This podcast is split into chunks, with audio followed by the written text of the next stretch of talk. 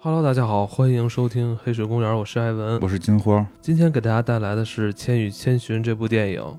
呃，《千与千寻》这部电影首映应该是在二零零一年，已经是时隔将近二十年了。嗯，对。嗯、呃，这次是出其不意的，在咱们中国大陆好像又重映吧？啊，对对，重映。然后这个、嗯、去年好像是龙猫吧？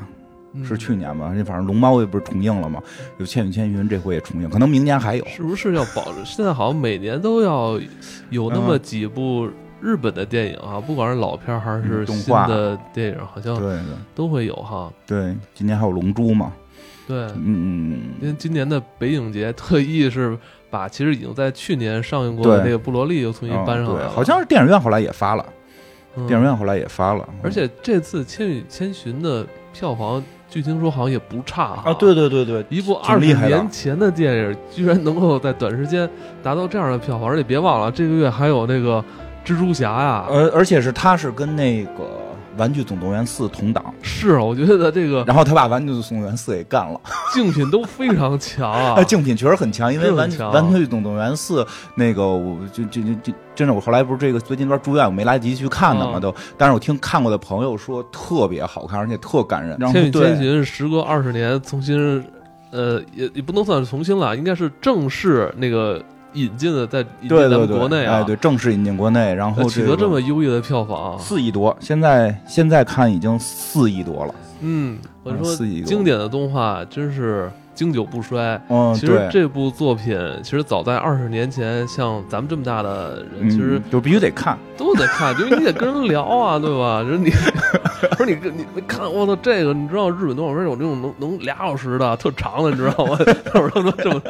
因为在这之前，咱们接触了一些日本动画片，普遍都是咱们就是每天晚上看半个小时、嗯，半小时二十分钟时间上，可能还有十五分钟的回忆杀。是, 是这种说，呃，算。动画电影的其实是在当时零一年那会儿，算是咱们刚刚接触的。对，就是我觉得是这样，就是那会儿看到的好多电影，还像什么《龙珠》这种，它还是有就是日常的动画片，然后有漫画，然后当时咱们分不太清什么 T V 啊，什么什么、哎、什么电影啊，什么普通的那个。对，它等于是就是有那么个 I P， 直接就是说像《龙珠》那种，就是有 I P 直接拍个电影，跟主剧情关系也不大，对对吧？像《千与千寻》这种，并没有之前有这个什么漫画动动画的这种电视连续剧，就是以电影的形态来出现的，确实当时是没见过。对。没也没没想过会有，但是后来知道，确实人家有好多呢。但是就是当时咱们那会儿，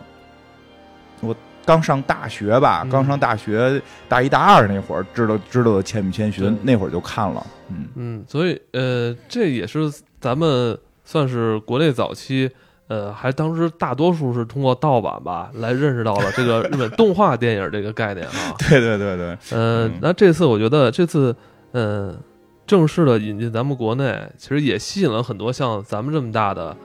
半大小伙子是吧？还有很多年轻人、啊，半大小伙子和年轻人是吧？有很多人是以前说，呃，看过，嗯、但是就是这次说算是有一种补票的心态啊。嗯，但还有一部分是新的朋友，也有新的，也有新的，有很多。就是、其实这个宫崎骏的作品，呃，始终是在国内有很强的热度，在各个年龄层次，大家都会对这。都非常喜爱这些电影里的故事。嗯，对，而且就是怎么说呢，就是你喜欢宫崎骏会显得更更文一点吧。跟咱们之前说的，咱们去了那个，咱们去日本旅游的时候，去了这个宫崎骏的这个工作室，这叫什么？这个博物馆，也去了这个三鹰啊，对，也去了这个藤子 F 不二雄的，对吧？嗯、就明显对比，就是宫崎骏的是中国，这就是华，这咱们中国人比较多，这说说说国说这个中文的比较多，咱们可能就是对这个东西还是比较。喜欢，就是咱们在四月份去、嗯、这次去东京嘛，带着咱们听友，嗯，其实跟我预想的完全不一样。我一开始以为是藤子不二雄的那个博物馆会会人山人海，人更多哈，是吧？而且并没有，而且咱们是上午一早去的，我觉得会不会还要说排队会有一些麻烦啊？其实反而进去之后你会发现人并不多，对。但相反，咱们下午去三鹰的时候，嗯，我去，你看当时咱们在那期节目里边不也说了吗？嗯、说。因为咱们迟到了，迟到了，给人道歉，迟到了五六分钟，人差点都不让咱们进。对，就不是说你花钱进，就是说我们不缺你这个，你只要过点就不让进。我们这各种承认错误、道歉，给人鞠躬才让我们进的，然后都是人。因为确实，这个三鹰当时游览的游客非常多，对，而且它接纳的是全球各地的影迷。嗯，喜欢攻击对，其实其实跟这个是有关系，因为这个像《千与千寻》好像是奥斯卡得过奖，它不是说像这个、嗯、像机器猫，其实可能就是像国这个对亚洲区影响相对较大，对于欧洲区的影响可能一般，嗯、对吧？当然，像《千与千寻》是一个世界性的这这个影响，得奥斯卡得过奖嘛？嗯、是。宫崎骏的作品，就比如像《千与千寻》，它没有很明确的说是有地域性，说这一定是发生在什么日本啊、哦、美国啊、中国的故事。他感觉它是完全是一个这种奇幻童话的设定。对，嗯、对，其实不对，你是这样，它不一定非得是说是这个对这个文化特别了解，嗯、没没没必要。你只要大概这个出去上班就能看懂。我在第一次观看这个作品的时候，也应该是在零二零三年，那时候比较着迷这个看碟嘛，嗯、当时还。我觉得啊，整个这个做盗版的这个，就是这些厂商也闹过一些笑话，嗯、就是当时普遍就是因为没有那么多资讯嘛，说一有这种日本的长的这种动画电影，就都怪以这是宫崎骏出的，对对对，是是是，我记得当时最闹得特别大的一个乌龙嘛，《再见萤火虫》吧，嗯，是那部作品，应该是高田勋是指导的，嗯，但他也应该也是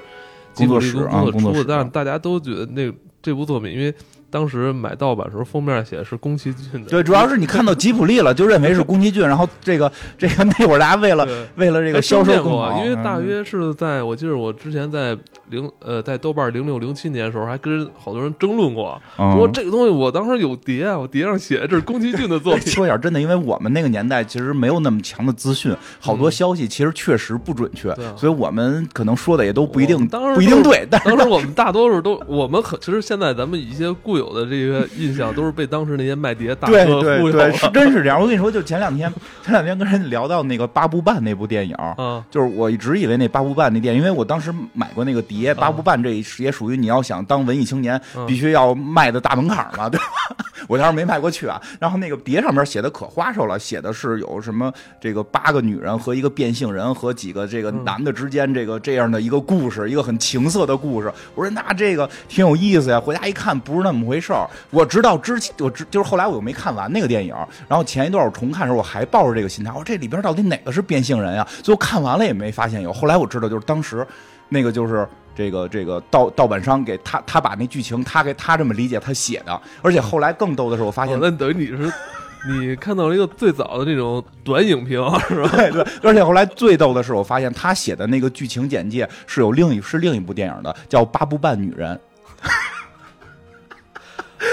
是那里边就是讲的是是是一帮是是是什么爷儿俩，然后去看了那个《八部半》这部电影，然后回家就是开始找好多女人，就就就那会儿闹过好多这种笑话，很多乌龙，很多笑话，对。呃，其实后来，但是这些给咱们都留下特别深刻的印象，包括，呃，这次呃去电影院看这个《千与千寻》，很多朋友其实，呃，也是想重温这部电影的这个剧情哈，这种这种感觉，因为确实这个故事非常迷人。那这部电影啊，就是，嗯，应该大家都看过了啊。嗯、这部电影主要讲的也是千寻跟这个父母一同驱车前往他们。新的家，因为他们当时是搬家的这么一个设定，在这个郊外小路上就不慎进入到一个神秘的隧道，之后进入一个奇幻的小镇。呃，父母呢被这个镇上的美食所吸引，于是就开始那个大吃大喝起来，嗨、嗯、了起来、呃。他们不知道他们吃的这个食物其实是所谓说有魔法的啊，嗯、于是他们这个父母就变成两只猪。对，之后的故事啊，就讲的是千寻在这个魔法小镇经历了各种的这种奇幻的冒险，嗯、这么一个故事。对，就逃出这个小镇吧。其实咱们网上已经流传了很久的这个，这算是一个表情包啊，嗯、就是千寻对着两只猪。对，主要那个，对对对对对对，说别别别吃的太胖，要不然会被杀掉，对对对，对吧？说这就是猪的视角。正好是那个猪的视角才能看到千寻那个表情，这也是很多所谓减肥的朋友，还有就是减肥朋友身边的朋友愿意比较调侃的、嗯。对对对，把这个设成桌面，我觉得还是对减肥有帮助的。是是是，其实但是大家不知道，其实这两只猪其实是他的父母，对，是他父母。对，咱故事也是，呃，从千寻这么一个十岁的小姑娘哈，讲述她他从一个一个懵懂不懂事的这种小孩，然后经历了各种冒险，逐渐变得成熟的这么一个经历，成长是他一 个, 一个经历，对，成长是他一个很大的主题。嗯、在这在这其中，其中这个主题确实还比较明显，真是这样。我大概说一下，就是我其实我其实我第一回看《千与千寻》的时候，就真是刚上大学那会儿、哦，那会儿呢，其实也就是说，呃，看电影时间也其实没没没那么长，而且那会儿还是比较就是。呃，怎么讲？就是那会儿看电影杂志比较盛行嘛，嗯、受这个看电影、看电影杂志嘛、嗯、盛行的时候，哎，真的，原来我我有的杂志都有，后来看电影还送碟呢，对对对对 ，D V D 的，对，后来卖废品了都。然后这个什么暴力美学影响比较比较大，比较喜欢昆汀啊、奥利弗斯通啊，这个这哎这种哎这种类型的，对吧？得得能说那个哟什么能说这个的，然后这个哎，所以呢，其实那会儿对《千与千寻》。第一次看没什么太大的感觉，真的没什么太大感觉，因为那会儿对于这种日本动画还不太，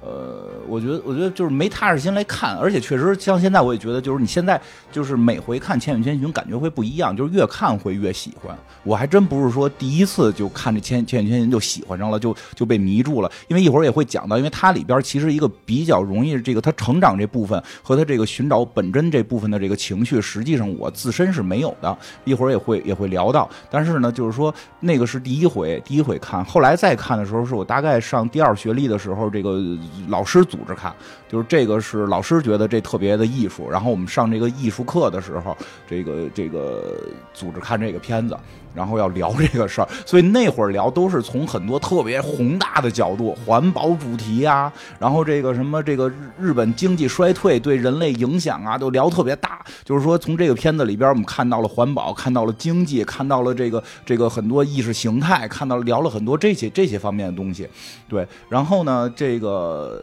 其实就过去了，后来我没再看过。这部作品啊，在你生命中来到过你生命中三次，分别是二十岁、三十岁跟四十岁，差不多，差不多，是不是真是差不多，现在没到四十，但真是差不多，就是来来你虚岁，虚岁，虚岁，那农村你这岁数都四十了，人就管你叫四十好几的，行，哎，真是这么回事儿，真是这么回事儿，就是最早的时候，就是还刚刚接触，真是就是你。就说实话，就是没看懂，而且小姑娘折腾什么呀，名字什么，对不对？不在乎，对吧？对吧？因为因这个这个呃，第二次看的时候，就是就是非常想愿意去分析，去分析说这个是代表了什么，这个代表了什么意识形态，这个环保主题是什么什么。因为这个事儿，我记得我们是当时班里边还有开辩论，去去去讨论这件事儿。因为、哦、你们要批判的，有批判，我站在批判方角度。当时真的那会儿就是年轻，那会儿对日本就是很多事儿也没看明白。我说为什么这个他们。去去人家巴西砍木头，跑人家什么这个这个这个嗯什么欧洲去去打鱼，然后去打人鲸鱼去，然后自个儿拍一个环保片子，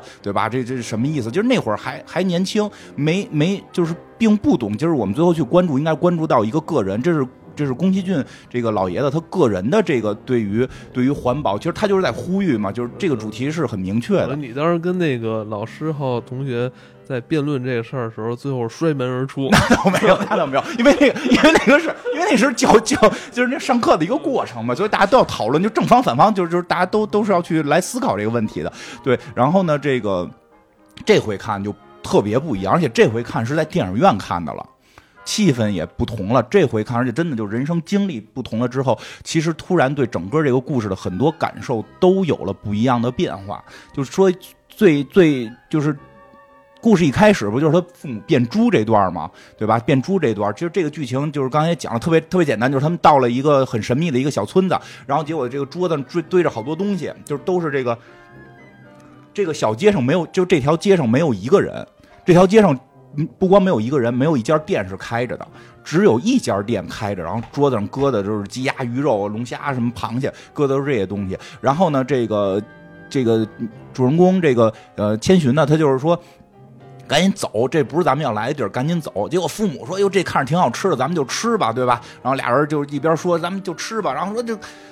这个千寻就说：“这店的这个。”主人没在啊，就是这个这个商家没在，你怎么敢上来就就上手拿东西呢？他说我有钱啊，我有信用卡呀，我都带了，这不就开开店做买卖吗？对吧？他爸这意思就是你开店做买卖，我先吃后付钱，有什么不行的，对吧？能有多少钱，对吧？都得公平的买卖嘛。就开始吃，吃着吃着就变成猪了。其实这个就是最早我看的时候也是觉得啊，这个就是代表人性贪婪，对吧？这个这个这个确实是有这方面，因为吃是一个非常这个明显的是这个人最基础的欲望之一。就是这个这个是有这个的，但是这回看我就突然有了一个新的感受，就是这也跟父母就是我我家里边的一些事儿有关，就联想到的就是你说他父母傻呀，就到了这么一个荒废的小镇，然后看就这一家店开着，就敢坐这儿吃。你这个深入解读是不是？就就是感受，就是就因为因为这时候我跟一个、呃、讲讲这怎么了，这、哎、这个你你怎么去理解这个？我我我因为我跟一个一个就是特别好看的朋友一块看的，因为他就他让我说必须得说这个，他特别好看，就是然后他一块去看的，就是我们俩会聊这个事儿，聊到了就是其实我会就是我会想到成人的恐惧感去哪儿了。其实我们开始看这个的时候都会带入千寻。觉得这个小镇太奇怪了，进入了一个荒废的小镇，居然只有一家店开着，然后热气腾腾的卖吃的，周围没有一个人，我不敢吃，我怕他下毒，我怕他说不好听，我怕吃了之后，这个出来告诉我这这一只虾几百块钱，对吧？我交不起，都都都都有这种恐惧心，因为千寻就一直在在表达这件事，就是我我害怕，我就是个小孩，我很恐惧，我要走。为什么他父母就是因为他父母说了，就是兜里有钱，我带着信用卡呢。我、嗯、我觉得应该反了吧，应该小孩对这个陌生环境是有恐惧心理的。就是是没有恐惧心理的，对，但是大大人应该是有这个戒戒心的，对，这是我们常规认知，但是片子里不是这样，片子里反而是孩子更有恐惧心理，对吧？这就想真的，我就马上就想到了，因为看到这儿的时候，开始我也很纳闷，就这个情节设置很奇怪，嗯、因为我们要是带入他父母，傻了也不会干这件事儿。但是这个时候，我突然想到了我家的事儿，对吧？就是这个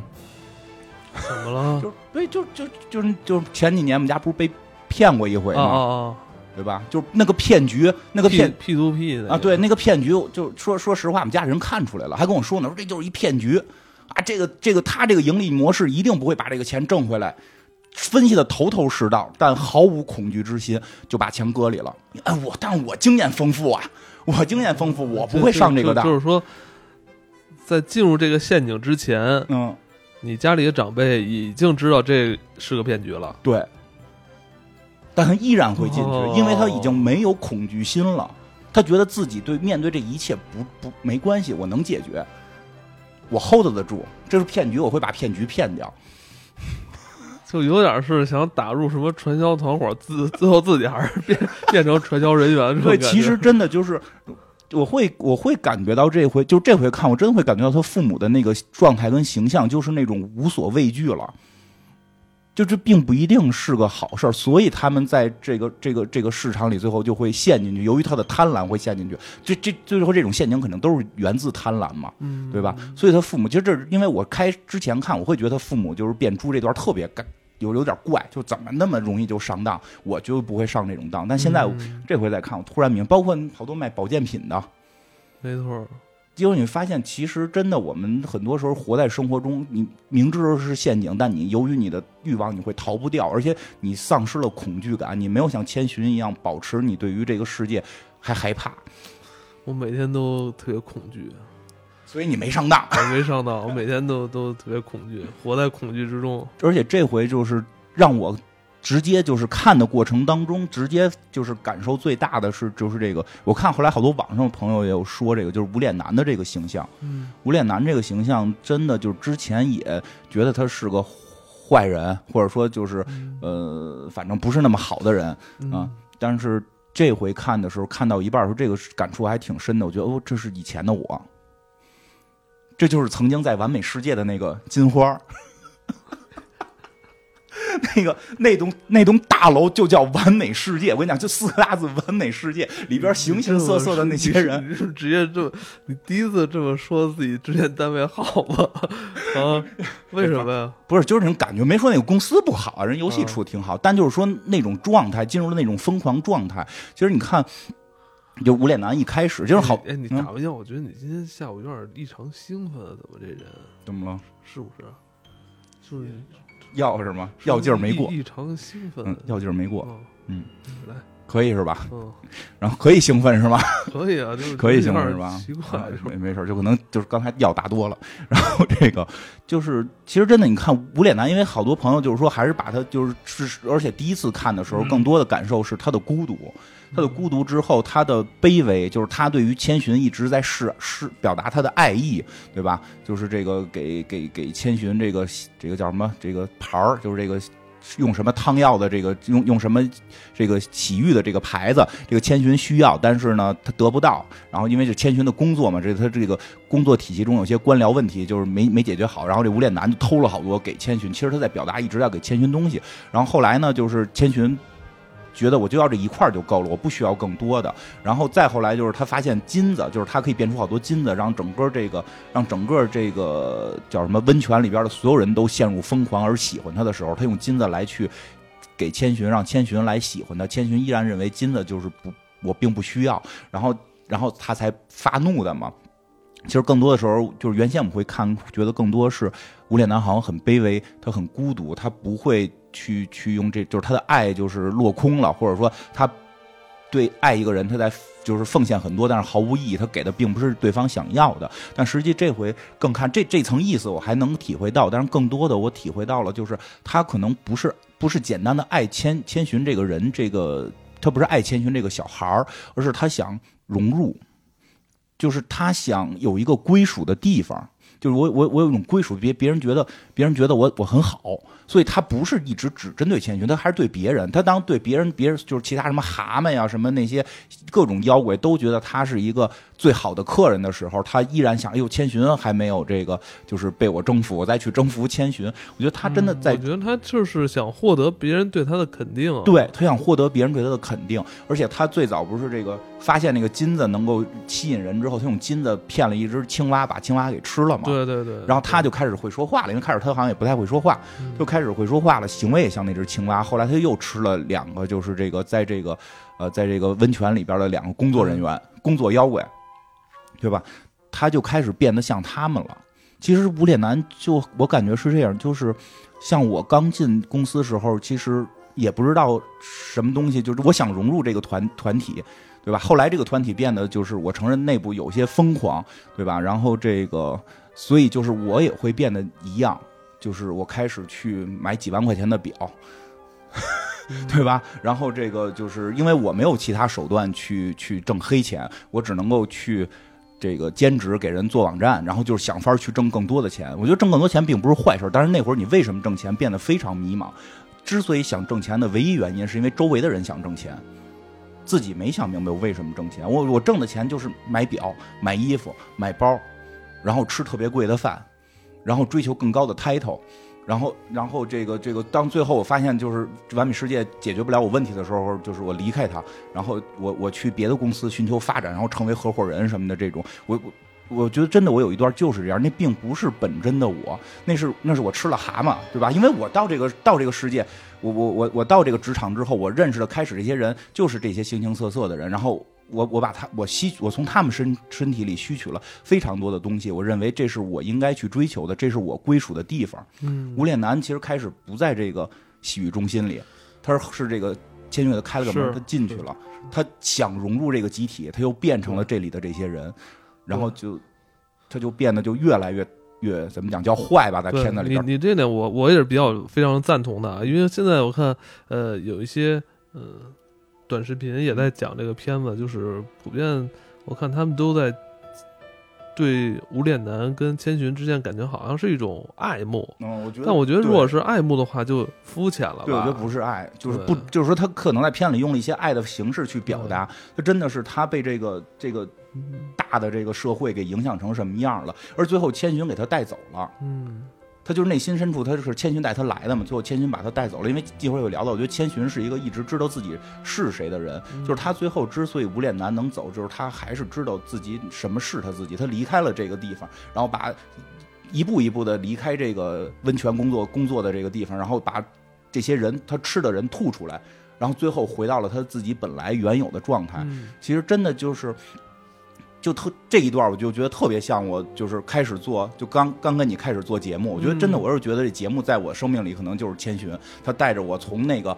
那个温泉走出来了，嗯嗯，对吧？你记得那那会儿我在那什么的时候，不哪光九九六啊，就就连轴转的开会，也没有任何正经事儿。然后、啊、你都是一月挣五万块钱的吗？对，就是在追求这些，但是不知道在追求什么。后来直到说开始做节目，越来越觉得，当节目和我的这个虚头，就是一一月可能要少挣一万或者少挣两万的时候，我再去去。去琢磨哪件事对我人生更重要，哪个才是真正的我给我带来真正快乐的时候，我会发现节目可能对我更重要，我就从那个环境里开始往外走。不是有钱，问题就在这儿，因为不是你关键你买也没看见你落下什么呀，对，问题就在这儿，你买什么了？因为因为什么呀？因为有些朋友没买房没买车，对，就是在这儿，有些朋友人有硬性需求，人必须得挣钱，挣了钱得买车买房、啊、得结婚，因为我没这硬性需求，我没这硬性需求，我就住了。你是先结的婚后挣的钱，我先结的婚，我们家所有人都不开车，然后我那个房子是那个就是就是这个公房公公房。对吧？我而且就是本身我爸爸有，就是还还有还有一个住房，就是我对房子也没有一个需求，所以我挣钱就，所以我觉得人家挣钱是是应该的，人家挣钱是是为了生存，我挣钱不知道为什么挣钱，我就是由于吃了蛤蟆，吃了那那那那些那些工作人员，然后我变得我认为我该挣钱，我认为我该穿一万块钱的衣服，我该认为我该该戴几万块钱的表，然后买了之后毫无意义，那表现在就跟家搁着呢。我就后来跟孩子说，这个就是你你留着给你孩子吧，反正我也现在也不想带他，对吧？现在我穿就穿优衣库，我上面画着费利萨，我对吧？我觉得这个是我，我就找回来了。我觉得整个无脸男的过程就是讲人进入社会之后，然后被这个社会所迷惑，丢失自我。千寻是一个一直是知道自己是谁，因为这个故事里边一直提到，就是这个千寻就是进入这个世界之后被这个什么汤婆婆拿掉了名字，就这里边的所有人都是没有名字的。我觉得这个指向很明确，就是所有人都失去了自我。但千寻被拿掉名字之后，他始终还记得自己叫千寻，所以他是那个真正知道他把无脸男带走。我觉得对对对，对吧？因为我这次看到他们这次电影有一些宣发嘛，我看好像国内还找了两个演员去分别扮演这个千寻跟无脸男、嗯、做过一些海报，嗯，对，而且好像还刻意的想让这两人之间产生一种那种爱慕爱慕吧，就 不, 不, 不一定是爱情。嗯，四十岁这一年再看这部作品的时候，你觉得这可能是在你之前一二十年里边不同的感受、嗯、对，因为没没经历过全套的从进去再出来，是有时候我觉得就是体没有那么强、哦、强的体会感。对啊，因为现在我的状态就是已经是到了、嗯、可能就是到了前婆婆那块的无脸男了嘛，就是又回到了自己本真的这个东西，就跟刚其实跟刚才刚才你跟我聊天说的也是的、嗯、就是没有那么 你, 你不是也没有那么强的欲望吗？我居然真的我在那会儿的时候，我居然就是想买车，我想买一个三四十万的车，我但我根本不会开，就是对吧？我想到是我买了车之后，至少我能跟车合影，然后我可以发朋友圈。那你不用，你可以就是在大街上跟那些好车合影。你给我让我媳妇儿开嘛，然后然后但是我证明这车是我的。就是我真的经历过一个非常疯狂的一个一个阶段，真的就那会儿，我就就真的那那年我离职那年，实际我拿的是我最多的年终奖，然后我依然觉得少，因为别人拿的比我还多。就就是我后来真的后来出来之后，我就跟别人聊说，我你拿什么？因为你之因为你在因为你为什么要走？不是因为你在之前那家公司，就是你给我们很多人的印象就是你是一个追求这个财富的人嘛。嗯，对啊，对，就是到最后晚期，就是你在那个对，就是晚期晚期的时候，有人计算说人际之间这个对对对这个得失啊，对对，嗯，就所以感谢节目，先把自己救了。但你发现，其实你离开那个环环境。之前的那些所谓的烦恼也好，还是财富也好，其实都是有点庸人自扰，是吧？对，真是这样。而且你说开什么车，对吧？开什么车，嗯、我就觉得打车最舒服，车上能睡觉。你是以前觉得，哎呀，挣五万，现挣现在挣三万五也差不多够。还是那句话，我确实没有没有特硬性的那个、嗯、那个一些压力，这个是没有的。因为你要说有这压力，你去奔这个，我觉得是正常的。因为我当时完全是迷失，我没有这个压力。我觉得大家也不要对号入座啊，这只是每个人感受，就是跟大家分享一下。没必要对号入座，嗯，因为就就是这个指向还挺明显，就是汤婆婆跟钱婆婆是，我觉得特别逗的就在于他们俩是长得一模一样，嗯，他们俩肯定就是一体两面嘛。但是那个感觉这汤婆婆呢是开了一个这个洗澡的地儿，咱们这个这个，我, 我后来看我老觉得他们其实是一个人精神分裂啊，对对对，其实就是就是两两面嘛，就是汤婆婆，而且最逗的是汤婆婆是开这个澡堂子的，嗯，她特别贪钱，嗯，但为什么钱婆婆不贪钱？嗯，你没发现吗？我就不知道，这个就瞎猜啊。我就是后来之后，我看完之后，之之前看，其实说实话没什么太多代入。这回看，其实无脸男也，这回我只是感受到，因为我已经不是无脸男那个状态了，所以其实代入感也弱。其实更多带的有时候是类似于什么锅炉爷爷呀、啊，什么钱钱婆婆，就这种心态，就是有时候会讲到锅炉爷爷的那种感受。就是钱婆婆这种，我觉得钱婆婆是不是也经历过什么？你看手上戴那么多大戒指，嗯。有钱了，人有过钱，然后觉得都不重要了。汤婆婆还在追追求的这个过程。哎，那你说是不是？嗯，只有经历过那个阶段，才能了解到，其实有可能，我觉得是有可能的。我觉得或许啊，这这真的就是自个儿瞎猜了，是不是钱婆婆？那可能这也是咱们人类进化的一大难题啊。啊对啊，知识必须得传承啊，知识哪一代得传承，这困难吃这个怎么吃亏这事，好像或者说 你, 你得自己吃，你的领悟，或者说领悟吧，说领悟你也要经历过什么才能去领悟啊。我觉得有点，你得自那我觉得这人类的进化这个这太缓慢，这阻碍太大了。那那现在还把地球折腾成这样了。还把垃圾扔到那个河神里边，你看人河神脏了吧唧去洗澡，嗯，对吧？这你说真是感觉感觉感觉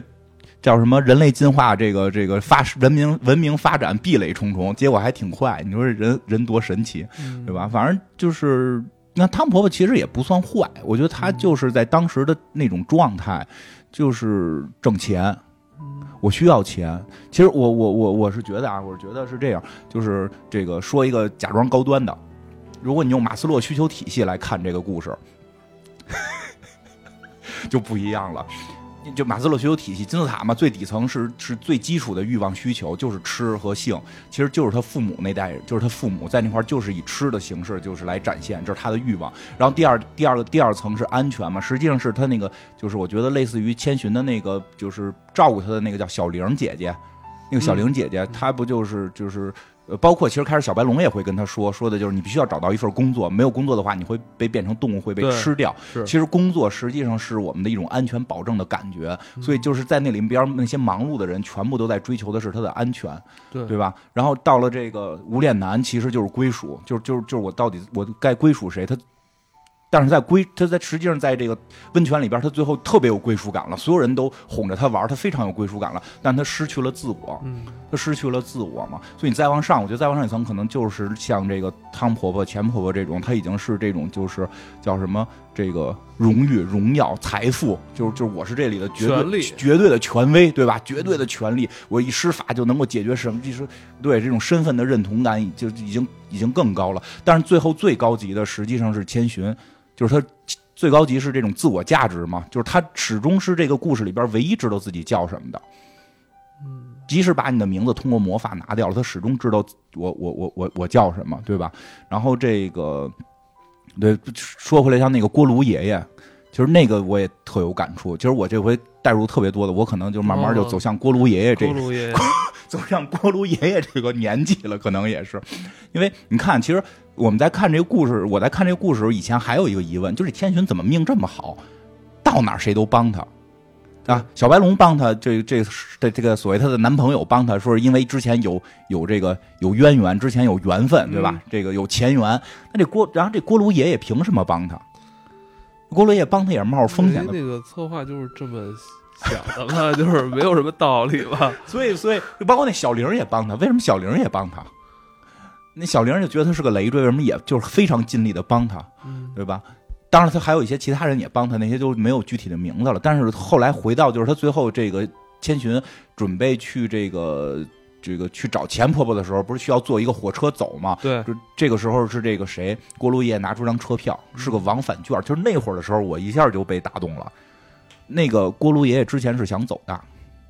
那个小玲也之前表达过我想走，我想离开这个地方，但是我就是就是你说他迷茫也好，丢失也好，怎样什么的，他没有走成。所有所有帮千寻的人都是想离开这儿的人，包括小白龙其实也也有过就是想离开这个地方，但是他忘记了自己的名字，对吧？所有所有帮助千寻的人都是想离开的人，但是他们离不开。然后千寻是一个一直有特别强的这种自我认知的，然后他们就想帮助他，让他离开，好像在他身上去完成自己的梦想。你真的就锅炉爷拿出那个回程券的时候，我就觉得哦操，那个就是我，就就就就是我会有这种感觉。我现在看到一些新的，比如朋友跟我聊，特别年轻的朋友就是会跟我聊天，大学生啊，聊聊爱情啊什么的，我都劝他们相信爱情，向下行去追寻你的幸福，我不信了。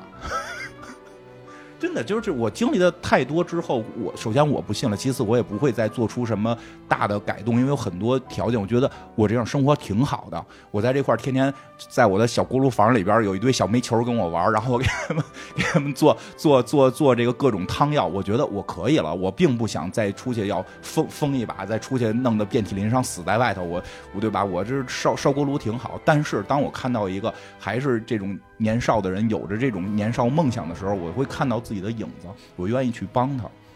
其实真的锅炉爷爷可能就不知道，锅炉爷他肯定也不会拍前传了，可能前传的话没准锅炉爷爷是主角，也是在这里边就是怎样的这个风生水起，然后最后最后觉得在这儿也行，就就特别有那种强的感觉。嗯，就会我所有在所有看到我身上当年影子的那种，我我并不惋惜，我并不是说哎呦我我没有像他们一样这个活成那个样，我我我很惋惜，我并不惋惜，我很知足现在的生活。但是我看到他们有他们的梦想的时候，我看到自己当年的影子，我愿意去帮一把。我觉得就是所以这回其实我更多带入的是锅炉爷爷，锅炉爷爷对，以后我就是金花爷爷了。不是我应该金花奶奶吗？这个这部作品里边的确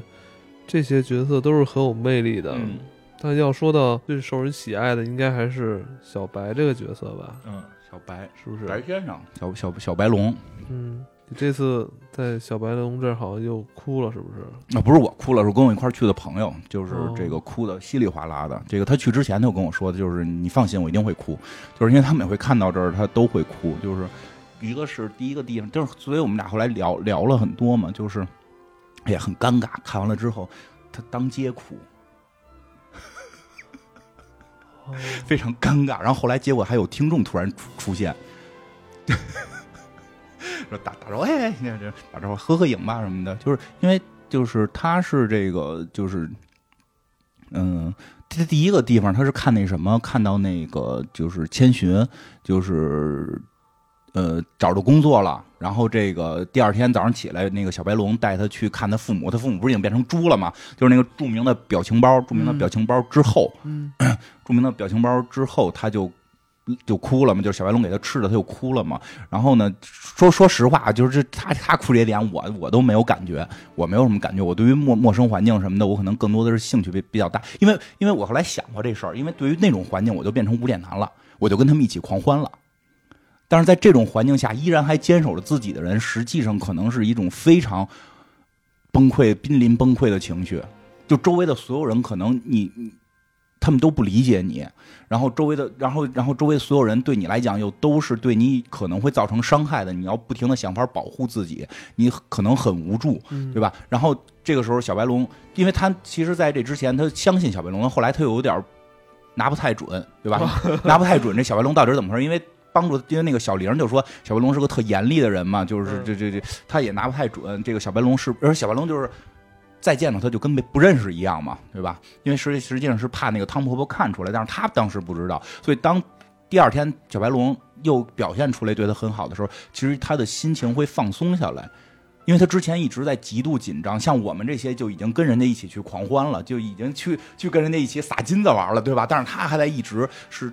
保持着自己的时候，他会很恐惧，而且在有一个人开始帮他的时候，他就会放松，这个时候的情绪就会被释放出来。嗯，这个这，所以我没有这个相同的感受，因为我可能没没那么坚定，我就跟大家一块儿就就买表去了，就就。第二个我说一下，因为开始开头也说到了，其实这个是就是就是这个我我朋友跟我说，就是说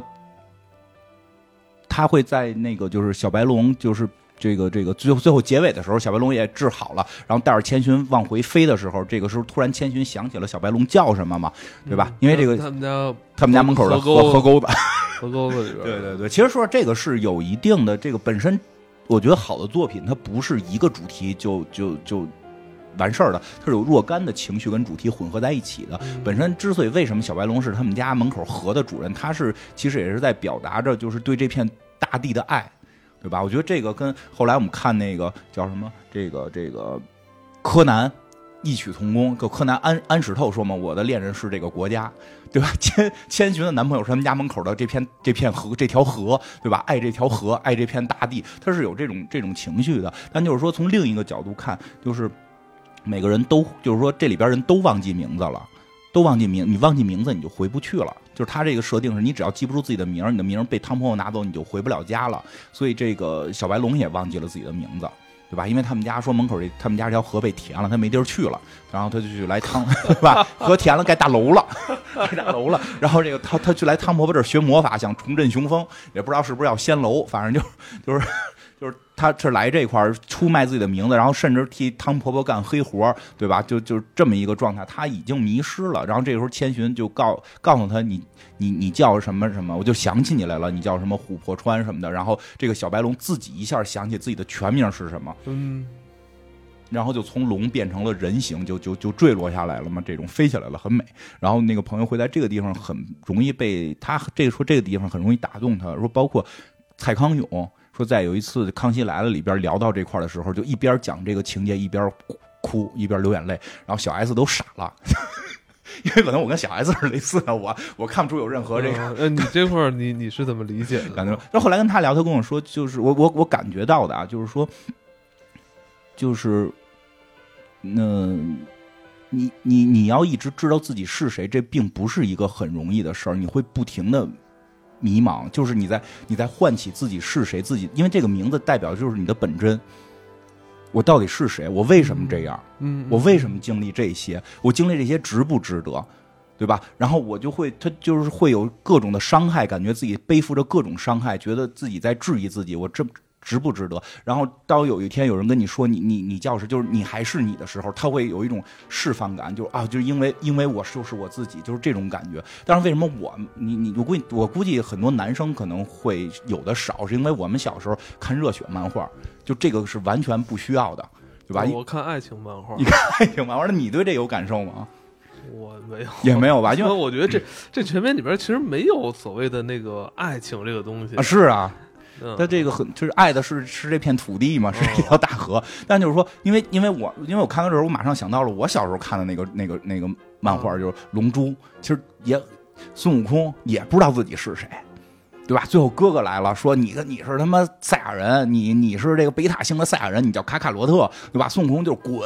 对吧？我是地球人，我是孙悟空，我不是什么那个坏的赛亚人，我不是卡卡罗特。所以它是另一种对于自我认知的一种意识，因为我们小时候可能是看热血漫画多，接受了这个。我不关心我叫什么，我今天爱叫琥珀川就叫琥珀川，我明天我明我明天叫叫叫什么蜜蜡川，我就是蜜蜡川，根本不重要。重要的是此时此刻，我现在我认为我是谁，就这是两种人的就是不同的这种心态嘛，所以这个点可能我不会太多的去感受到这个感觉，就是啊，我是谁很重要。就是金花，你没发现？对，后来我跟你讲，你没发现金花并不是我的真名，我给自己起个名，我叫金花，我而且我更愿意用我自己起的名字。张广忠告诉说，我第一次以为金花叫金华呢，什么金华什么玩意儿，火腿，火腿是吧？对吧？然后就我说举例子，我说想起我想起那个万磁王，嗯。嗯万磁王就是在有某某某某漫画里边，他就是把那个变种人从那个变种人集中营里救出来了，然后就对着其他变种人说说的，今天我们救出了这个朋友，然后那个让他来告诉我们就是这个什么什么我们的胜利。他们那个人说我叫什么什么，比如我叫詹姆斯什么什么，然后那个万磁王就说那不是你的名字，那是人类给你起的名字，从今天起你要给自己起个名字，你叫什么？我叫肉球，就是那人超能力时变一大胖子，我叫肉球。每个变种人都有自己的名字，所以其实这种情绪就不会，就是我这种情绪就是就是偏这方面，就所以不太会被啊，我找到了我的是谁，就就被这种东西去打动，所以这方面我会入。我、这个、我这个问题我还真的没有考虑过。嗯，这个是不是有点复杂了？我觉得到底是我是谁？那我就是我，我就是因为咱们都是这种认知，所以那个点一般不会不太容易被打中。你说有些人会，呃，怎么说呢？会刻意隐藏真实的自己是吗？对，或者说就是对，会有一定的保护性，就是自己有一定保护性，然后他一直在追求自己到底是谁这件事情。嗯，会有这种人，比如说像蔡康永，就是那知道他，因为可能有些小众的身份在这块儿，他会在社会里边迷失，因为大家都那样，而我不那样。这种人，我觉得更容易会在这个地方被感动。我我们这种是看热血的长大的，就是我不在乎其他所有人的看法。我是觉得，就刚才金花说这个，对我来说啊，嗯、就是更感动吗？我我我不会有那种感动，但是我不会有那种感动，但是我同样会理解他的那种感受。我就是感动点，是因为我这回人重新上映，我还没看呢。也许啊，不一定。就是但是你去讲的时候，我会同同时思考一个问题，就是比如说我们当进入某一个行业的时候，你怀揣的一种梦想，就是就有点像进入社会。哦、我, 明我明白你会被什么感动了。他是会突然有一天听到人说你是广告人，然后他咔就哭了，就就就这种感觉。哦、那我知道了。如果有一天。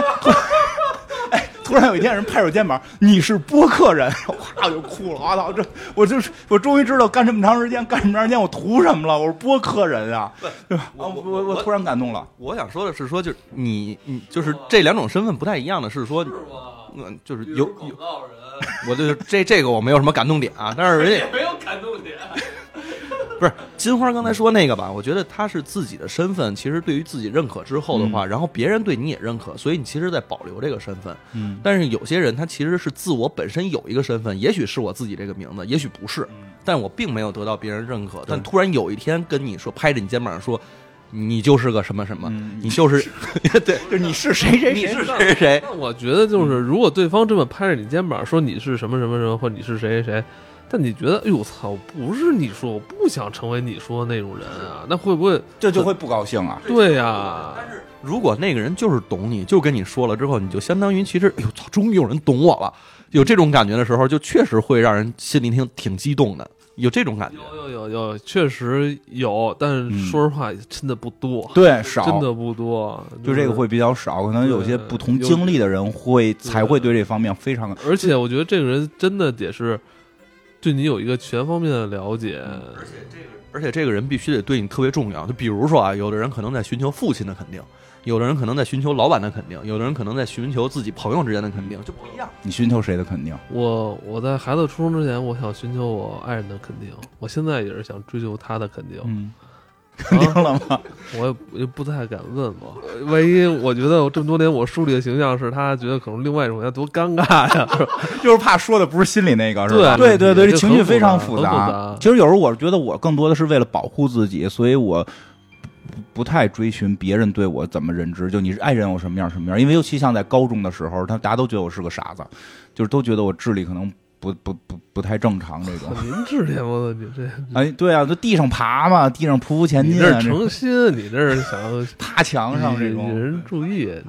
是一种寻求别人的肯定，就是首先得有关注，才能有肯定。啊，对，那种还在寻求关注，他在寻求关注的那个阶段，就是你刚才说那马斯洛需需求体系，你还处于相对比较底层的那个。就是我比那吃饭还低呢，哎、可能是我得让人觉得我是个人。哎，对，然后你再往上慢慢，其实走上来的时候，然后去寻求别人，而且这肯定不一定是说是在事业上，嗯。很有可能是就是一个特别小的点，比如说我我就觉得你是个学者，但是这个学者、嗯、学者他其实跟职业是没有关系的，就是我觉得你知识知识渊博，比如说就这么个点，它是你的一个身上的特质，但是这一点你是不是平常在表现出来，就想让人知道，就想让人知道，但是别人一直没有感知到，突然有一个人你认为特别重要的感知到了，你就会有这种感动点，我觉得。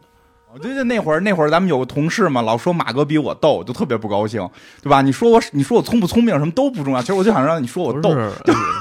哎，对，呃，在这儿，对对，给给马哥打打广告。马哥最近他们那个什么游戏要上了吧？终于要上了是吗？他居然不是说我我还没记住名儿，给大家打一广告啊，就是那个我们马哥那游戏手游要上了，但我现在忘了那名儿了。马哥，我你看你那你做那游戏酝酿好几年上，我们也给你打广告了，但是名字我们忘了。嗯，马哥确实有地方，嗯，挺逗，其实上比你逗一点。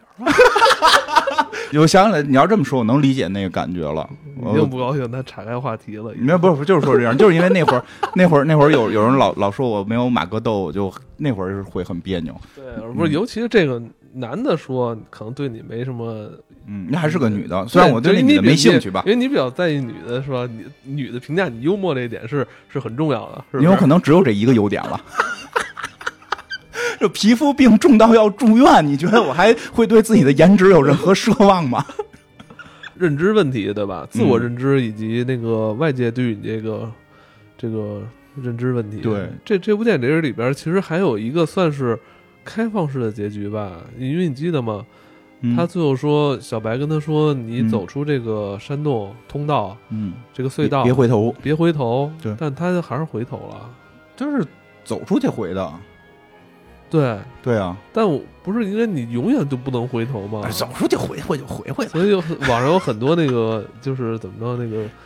嗯、呃，黑暗版的结局，黑暗版结局又又被抓回去了嘛。其实他们就是没有真正走出那个他们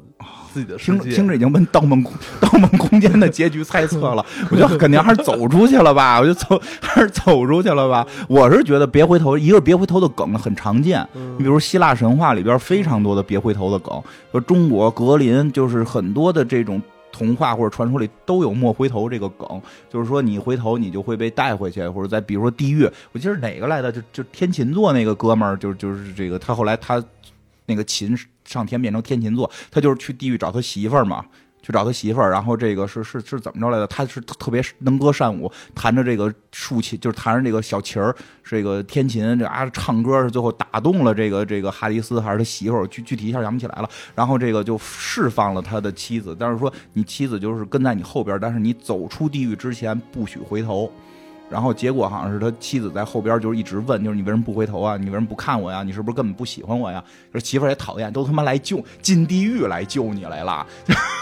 人家在寻求他对他的肯定，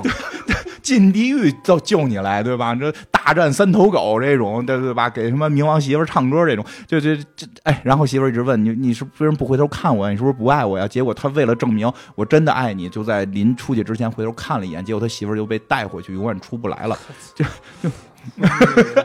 这男的是一想明白了是吧？这男的走到，这男的咱烦了，就你我回头你就你就你就出不来了，到救你干嘛呀？对吧？这嘴那么碎，因为这个是一个长期生活的问题，就是你现在我办我冒这么大险去救你，然后你还给我叨逼叨，我未来还那么长的日子呢，对吧？我天天听你这，我真受不了。哎，看这人生经历不同，解读就是不一样。哎，真的就是就这个梗常有，所以就当时看，我觉得它不至于有黑暗版的。我我我个人觉得不至于到黑暗版，这个梗是个很多文学作品里经常用的梗。你说大概意思，其实确实是就是就是因为因为他们就是一般说法说这是有一个成长性嘛，因为千寻从这个刚到这个世界害怕，然后到找到工作，然后到甚至后来去去去救各种各样的人，他把整个。从某种角度讲，他把这个这个世界变得更好，他把这个汤婆婆的这个这个巨婴宝宝给救了，对吧？巨婴这个就是我觉得比较明显的这个情节了，我们就就不不不多说了。就是这个他说这巨婴是不是咱们国内一些那个对脱口秀节目指的那个什么巨婴、啊嗯嗯？应该是吧？其实就是这个孩子妈宝嘛，就是。就是这个母亲跟孩子双方都有问题，母亲过于的就是溺爱孩子，然后不让孩子长大，什么事还担心他，然后这孩子长得都他妈跟楼一边高了，还他妈给搁到自己屋里不让出来，然后这孩子呢就是知道自己妈有权利，然后就是你不让我干嘛我就哭，哭了我妈就来就会把你们全弄死，所以我想要什么都可以有，其实这个还是这个还挺明显的嘛，但是这个孩子后来也成长了嘛，这孩子后来被钱婆婆给变成了小耗子，跟着这个千寻就走了，千寻，你看千寻也挺逗的，给他变成妖怪了，哪儿都带着他，哪儿都带着他，人变成一妖怪了。嗯、对啊，后来这后来这小耗子，后来这小耗子就是有有细节嘛，这小耗子想那个这个原来一直都偷懒嘛，是站这个千寻肩膀上，或者让另外一个小鸟瞪着他。到最后有一段的时候，千寻说的这个就是太远了，什么还是怎么着，你到我肩膀上来，那小耗子就那样拧个脑袋自己走。我长大了，对吧？就就是这个还挺明确的了，还挺明确的了。然后这个它确实跟成长是是有关的，所以或许就是说不回头，这个就是说你成长了，就是你不要一直看着过去，你要看未来。因为本身还有一点，其实这是在开始讲到的，就是这个他们到的这个这个神秘的这个小村子是哪儿，对吧？他爸爸一进来就说啊，这个就是我们经济。飞黄飞飞黄腾达那那那几十年盖的，说我们日本盖了好多这种主题公园，但是后来不是日本到九十年代全面就不行了嘛，经济跟不上了，说这就荒废了嘛。其实它代表的就是那种就是当时的那些繁荣，就是你别老回头看我当年我们怎么样，当年我们怎么样，你看未来，对吧？就是对吧？就是你别老回首看过去，你要看未来，因为真的我觉得好多事儿都是连连带着看的，就是。以前玩过一游戏叫《决战几》，我忘了，织田信长就那个那那那个故事里边有一段，就是说那个就是信长的，因为他那故事被改了啊，因为他说话那个人实际应该是信长的一个妾，但是他故事里边就是在那个现代版的故事里，在游戏里不是妾了，因为游戏里边得一夫一妻了。然后就是这女孩一直就跟信长说说的，你媳妇龟蝶跟明日光，这也这也不是历史真实情况，这是游戏里说的，就是说你媳妇龟蝶和明明日光秀他们俩以前在一块长大的。你你现在把这么一人弄身边，你你不怕他呛你媳妇儿吗？就老嘚嘚这点事儿。最后信长就是就是说我是一个看未来的人，就是你看远方，我不要看过去，看未来。什么就是就是看未来，别回头，别回头，别回头。我觉得这他妈是岔开话题吧，这个我操，这个。就是打岔，我都给岔过去了。因为因为我觉得它都是几乎同时代的一些作品，都都有。就是日本当时一个状态，就是不要老看以前了，我们要看未来怎么样。我们要我一方君主，你别老给我谈提这事儿了，啊、是吗？是这个，这都小事儿。对，这都小事儿，你往远了看，别老看回头。我媳妇儿当年跟明日光秀是不是在六岁的时候一块吃过一苹果？没意义，对吧？这个千寻这也是，你别老回头看，说这个就就八十年代末九十年代初，我们这儿盖了一游乐场，现在荒废了，这个那个，我们看未来，对吧？包括说他们就是那个高速路，说最后他们要去的不是什么二十一高速路吗？说明显就是代表着去二十一世纪嘛。就就有这种说法，网上这种说法，我觉得他是经济问题。就大概说一下那会儿，因为他是就是零几年的作品嘛，他有一个经济问题，就是日本那会儿刚从一个重大经济危机里走出来，就是综合国力是比较强的，因为人家被这个欧洲打开大门以后，人家发展比较早，所以综合国力比较强。然后那会儿呢，加上电器跟汽车的出口，导致他们手里有大量的外汇囤积，所以日本就说那我必须得嘚瑟呀，我这么膨胀，于是就说我要收洛克菲勒中心，这事这些都是真事儿。后来那个就是洛克菲勒中心相当于什么呢？相当于我们的御园。你说一般像这种东西是不可能被收的，因为它跟它已经不是钱的问题了，它是那种文化符号了。但是人家美国人就说没问题，我就让你收，说但是你收完了以后，对，所以说你必须收完了以后，你必须要承诺你日元要升值。后来日本就同意了，同意说我升值以后，然后美国就开始狙击日日元，导致了大量的热钱流入了日本。因为我如果知道一个货币在某段时间之内会上升的话，那我一定会买你。这样的话，上升的时候我的钱就变多了，所以有很多热钱在狙击日元，导致日本当年在市面上已经没有日元流通了，所以日本的综合国力直接倒退了十年。然后那会儿呢，正好他们在零几年的时候，他们已经完全走出了这段阴影，所以他们不去看过去是非常正常的一件事，这就是一个历史问题。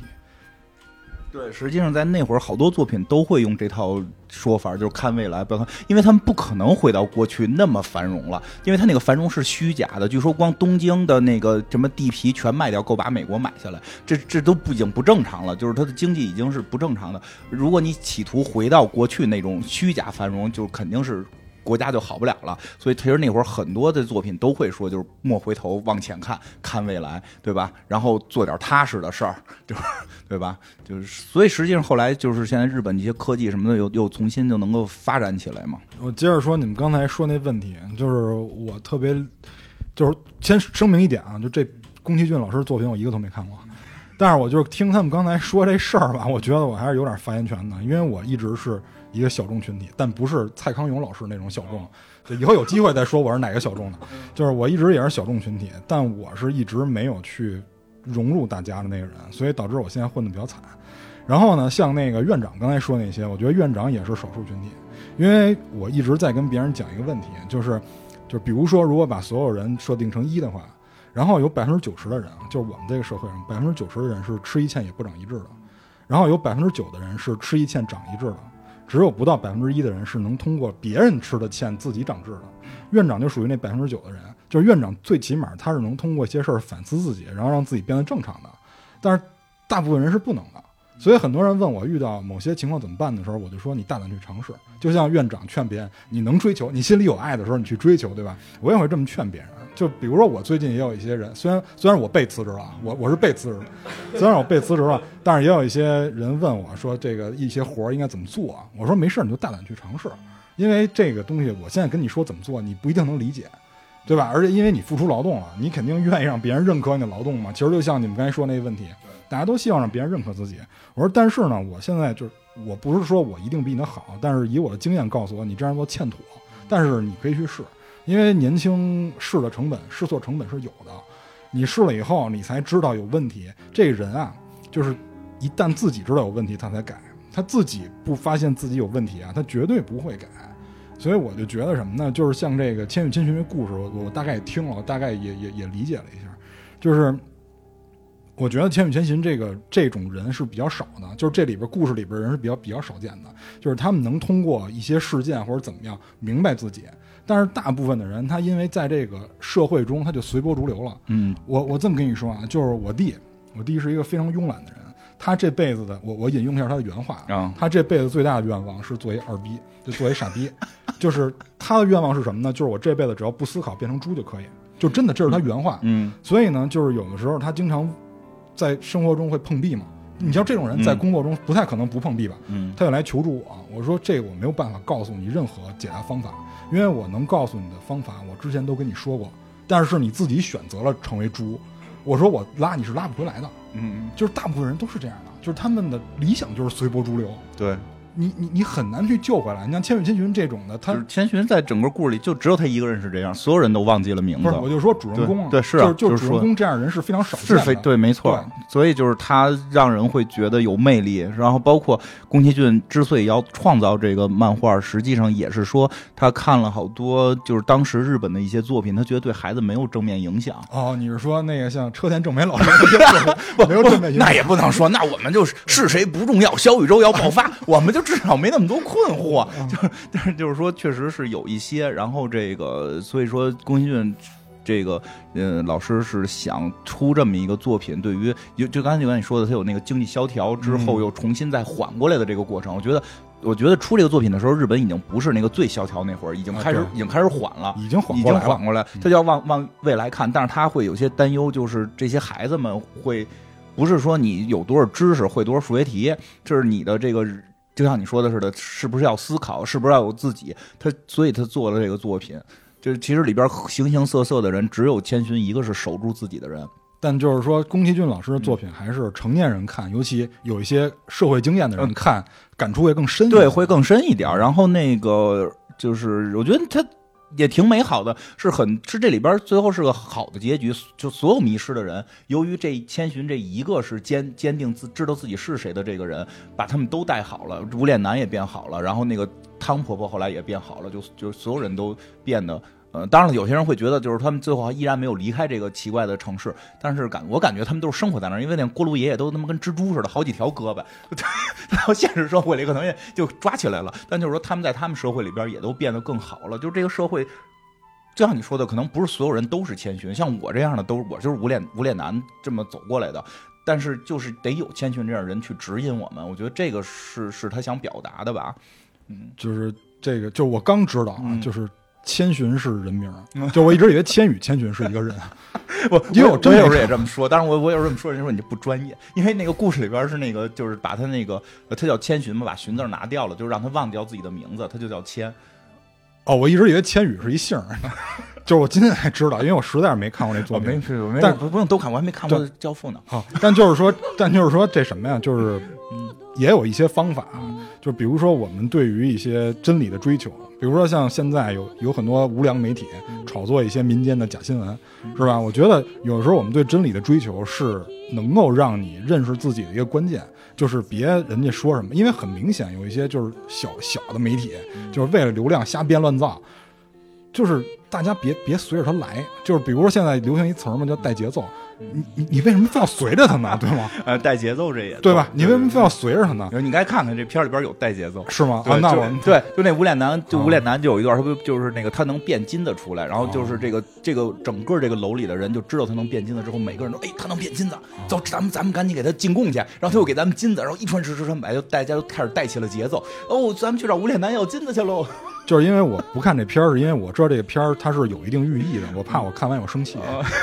然后我听你这么说，我就更不敢看了。别看那你别看了，因为这个就是因为这个带节奏的事，说白了就是那不还是因为你选择相信他吗？嗯，就是因为你觉得他说的热闹，你就选择相信他，嗯、对吧？那如果你稍微思考一下，你会发现他报道里边很多逻辑是不通的。嗯，所以就是我们有有很多人是放弃了对真理的一些追求，嗯、所以才导致变成了猪或者变成了。这个社会里的一员或者怎么样，所以我觉得像院长这样还是比比较少见的。你像我可能就更少见了，我是属于走了一个用现在玩游戏那术语叫邪道，我是等于走了一邪道，就是就是穿墙什么的。完了，我是直我是直接看到了一些东西，所以导致我对物欲的要求是非常低的。就是你看我我我的他物欲，你看你看我现在衣服连商标都没有，你好歹还有优衣库，你看我衣服连商标都没有。哎，看 C 老师穿的是什么？C 老师，我靠 ，C 老师这是叫什么贵宾，贵宾牌的。穿真的，你怎么穿了一个贵妇狗啊？啊，对，这这这就就是啊，就是就漂亮吗？哎，没有，我我, 我觉得物欲这事儿很正常，我觉得也挺正常的，因为你跟你的环境有关系。就像你说，你出了那个环境，你肯定就没有那样的物欲了。你身处于在什么样的环境的时候，就是你你你其实还是在寻求别人对你的认同。我觉得，我觉得关键是在于找你自己。对，就是找你自己。我不不能要求所有人都都出来。就是我 C 老师这衣服这牌子我查到了，叫 HaziS。哦，这个牌历史很悠久，这什么三四十年代就有了，这肯定是一外国特贵一牌。